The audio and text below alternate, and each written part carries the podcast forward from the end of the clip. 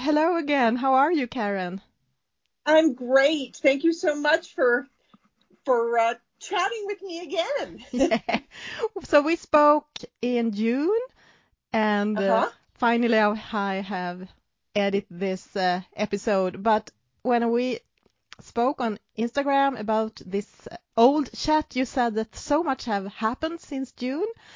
So I wanted to talk to you again. What have how, what have happened since June? Well, my little hobby has taken a turn, and I'm not doing as many coloring, you know, traditional coloring pages as I used to because I'm just doing so well.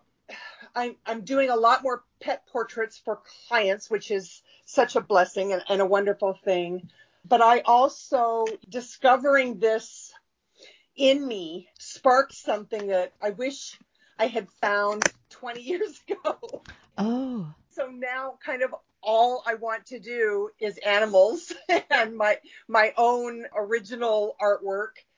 The 2 years of coloring taught me so much and built my confidence and taught me skills that I didn't have before and so now this is just kind of taken off in a whole new direction and I'm doing different kind of art now. So I'm trying to keeping up with my YouTube channel. I'm still trying to do art for it, but I'm doing a lot more original art pieces as opposed to coloring pages now than I used to and it part of me is sad about it because I feel like oh, I've I've let down my fellow colorists. But on the other hand, you know, you sometimes you just got to follow where your heart takes you, right? And this is where my heart is right now. So but compared to when you did the po- pet portraits when we spoke in June and now, how has the process been? the process is very similar. I am doing a lot more pastel pieces as opposed to with color pencil. Um, it's still pencils, but it's the pastel pencils. It's kind of taken off to where I'm really it's it's it's a full time job now where I'm doing several portraits a week for clients and um, it's just been such a blessing. I remember saying to myself, darn, I wish I could earn a living coloring. Yes. And now I kind of am, so it's pretty cool. So you get uh, people order things from you now?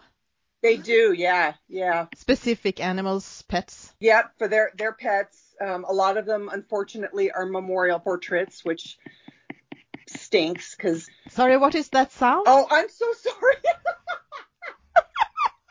Do you bake a cake? I'm no, I'm color. I'm using my. I'm working on it. I I I was. It's that was colored pencil on paper that you just heard just now. Oh, sorry, I saw, thought you were making a cake because it sounded like you're baking. So you are actually doing it right now. You can't stop yourself. I can't help myself. That's true. Yeah, sorry, they are order. Yeah, they'll send me a photo of their pet, whether he's alive or has passed on, and I will create a portrait for them that they can hang on their wall, and and I love it. And I do those, and then I also, in between, when I have a little bit of time, I'll do my own wildlife art. Do you still use this grid method you told us about? You know, the grid method is a wonderful method to use, but I have moved. I needed to find a way to make things go faster because the grid method does take quite a bit of time.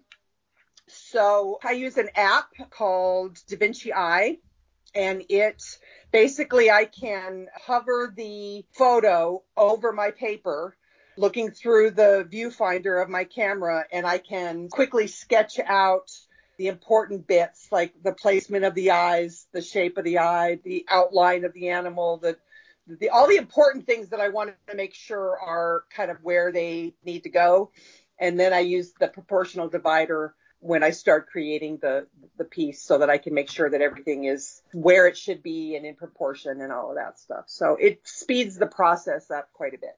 But you still draw and color on paper, not in your iPad or computer. Correct, correct. Do you work all the day with one piece, or how uh, does your days look? I could literally work all day. But I try and get up every couple of hours and move around and do something else for a little while. But yeah, there's been many times when I look up at the clock and I think, oh my gosh, I haven't had anything to drink in three hours. I need to get up and stretch. Um, you, I get, you can really, I get lost in what I'm doing and time just kind of goes by very quickly. So I have to remind myself to get up, move around a little bit. And is the feeling you have when you are doing this the same you had when you start coloring? Yes, it's the same, but I'm I would have to say that it's actually even a little bit more exciting and a little bit more intense than what I had when I was coloring because for one, it's all my work other than sharing credit with the photographer whose photos I'm using for reference. It's all my work and I still when I finish a piece or when I'm working on a piece, sometimes I look at it and I just think I I I don't get it. I don't know how I did that. Like it's you still get that like exciting feeling when you've done something that you're proud of and you hmm. and you're just like, oh my gosh, that's so cool. I wish that I had found this. Like I feel like this is something that I should have been doing for the last 20 years. Hmm. So I'm catching up. I'm spending all my time doing it, and I'm making up for lost time. And you still have your beautiful studio? I do. I do. Yes. It's starting to now fill up with all of my pastel paintings and animal stuff. But yeah, I still, I still have it, and it's still my favorite room of the house. And but you said you had started to use pastel pencils more. Why? There are basically two surfaces that I like to use the most. Pan pastels and pastel pencils on pastel Pastelmat, which is a an incredible kind of paper and there's nothing else like it. It really grips the pastels beautifully. And you can work dark to light and light to dark both. So no matter what color, um, whether it's light or dark that I put on top of other colors, they're going to show up. that is one of the things I loved about the toned paper when I was using toned paper for coloring.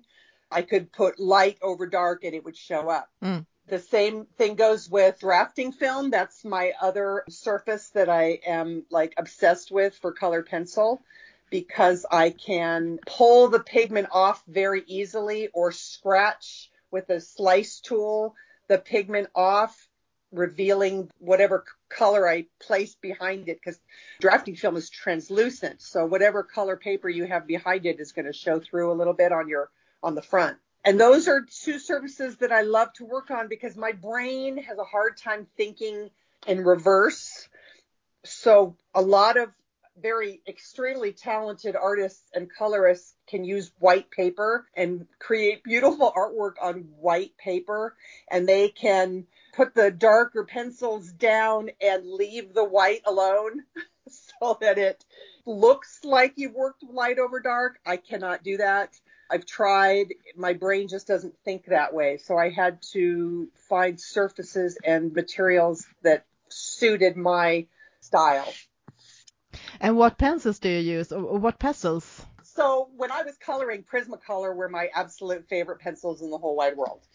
But now I have started using polychromos and luminance a lot more for a couple of reasons. They have many more light fast pencils. And now that I am doing artwork that is meant to be framed and hung on a wall, the light fastness of the pencils is a lot more important to me than it was when I was doing coloring pages that would be in a book or in a in a folder when they were finished. So that's true. And I'm discovering things about the polychromos that I really like as far as like being able to pull color off of a page. It's a lot easier with oil-based pencils than it is with the, the, the wax base or the Prismacolors.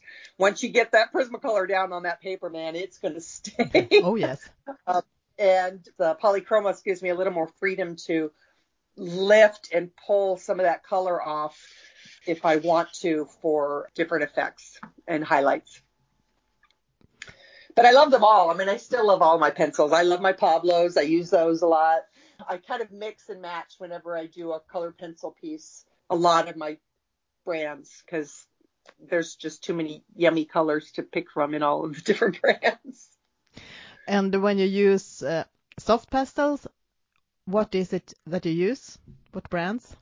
I use Carbothello, those are probably my favorite. They are a medium soft pastel pencil and they're very, very reasonably priced and they have beautiful colors. So those are probably my favorite. Um, I also use Derwent. Derwent makes a pastel pencil. I also use Pitt, Faber-Castell Pitt pastels. Those are the hardest ones that I have. And I use those mostly for detail or if I can't find another color in the other brands. They're a little bit harder than what I like to um, use. Gioconda is a good brand. Those don't come open stock, unfortunately, but they're still a nice pencil. And I use a few of the Caran d'Ache pastel pencils. They're the most expensive. They are the softest, but they have a few colors that I really, really like and I use a lot with my animal portraits. So I have a few of those as well. But isn't hard pencil good when you do fur, when you do strokes? Not necessarily, because when you're working on Pastelmat, which is, I liken it to a sanded paper, but it's not really a sanded paper. There's no other paper surface like it. But when you are layering and you're putting lots and lots of layers of pastel down on the paper, and you're getting up to your final layer because your absolutely last layer is going to be your detail layer. Mm. All the other layers b- below it are what give it depth. So the further down towards the skin you go, you know, it's usually the darkest. And as you work your way up, it just, it's soft and you get, you know, layer and layer and layer. And then your very last layer is your layer that you would actually see or touch on the animal.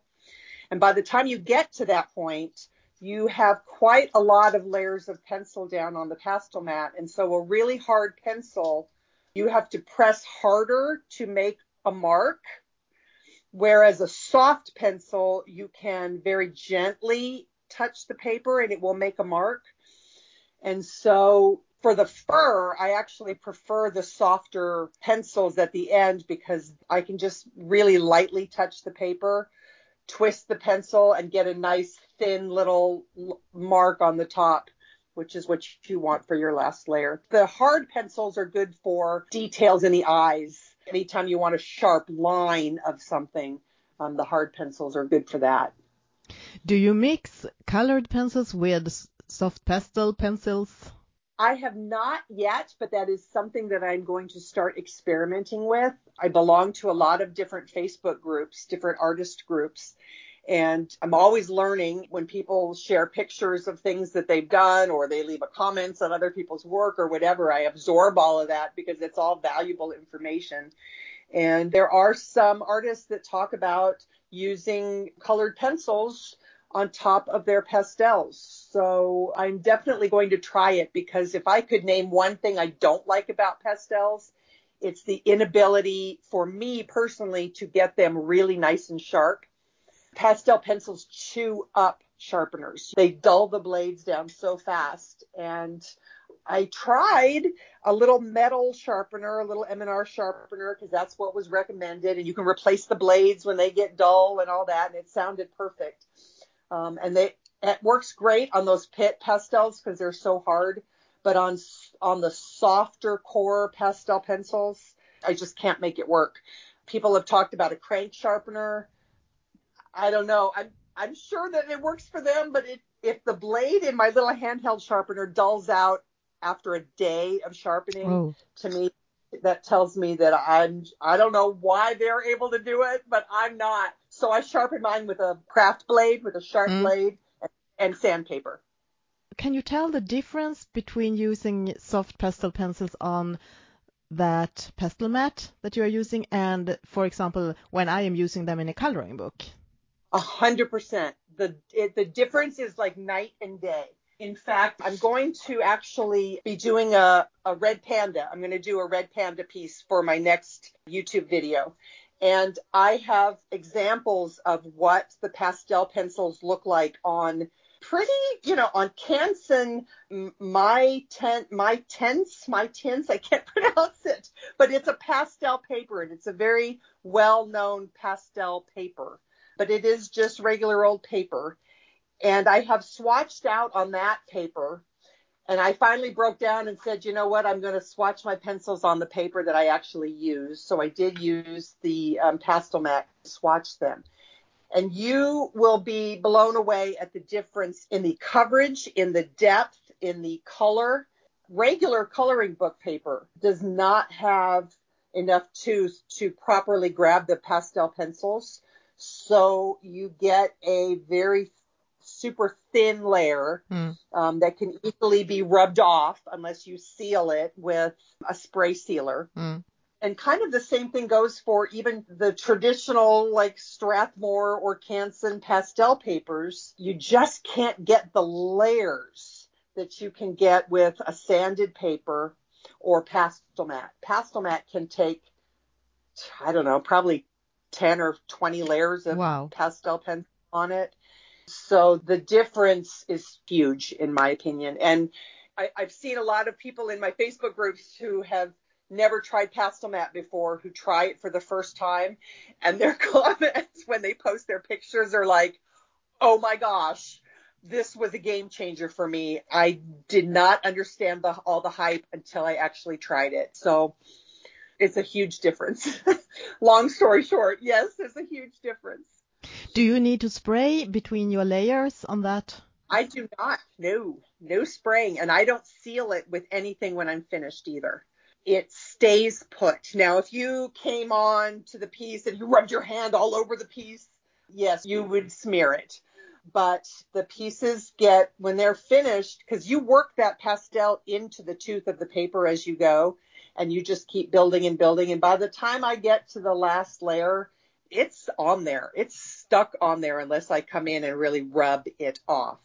So they get framed with a mat or a double mat and they get framed behind glass and they are perfectly safe. They're protected and, and no sealant is required. And most pastel artists that I know do not use spray sealer on their pieces because it changes the color. I have a problem. I mean, I have just used them very unprofessional in my coloring books, uh, but they are so uh, dusty. So yeah, not dusty mat because the dust of the pencil goes into the tooth of the Pastelmat.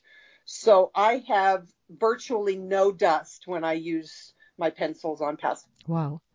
When we spoke in June, you talked about how much you loved colored pencils because they are so precise. So why did you switch? I think that was what I was starting to say. That was my point when I started talking about the sharpening. That's the only thing I don't like about the pastels is that I lose that extreme precision of the colored pencils. But honestly, the more and more pieces I do, I learn how to get that with the pastels. You just learn how to do it and my pastel pieces are softer than colored pencil pieces. They do have a softer look, but I think that that's the nature and the desired look of a pastel piece anyway, is that it has just that little bit extra bit of softness and fluff, especially when you're doing fur. I think it's a perfect medium for doing fur because you do get that fluffy, soft, furry look that can be a little bit more difficult to achieve with pencils.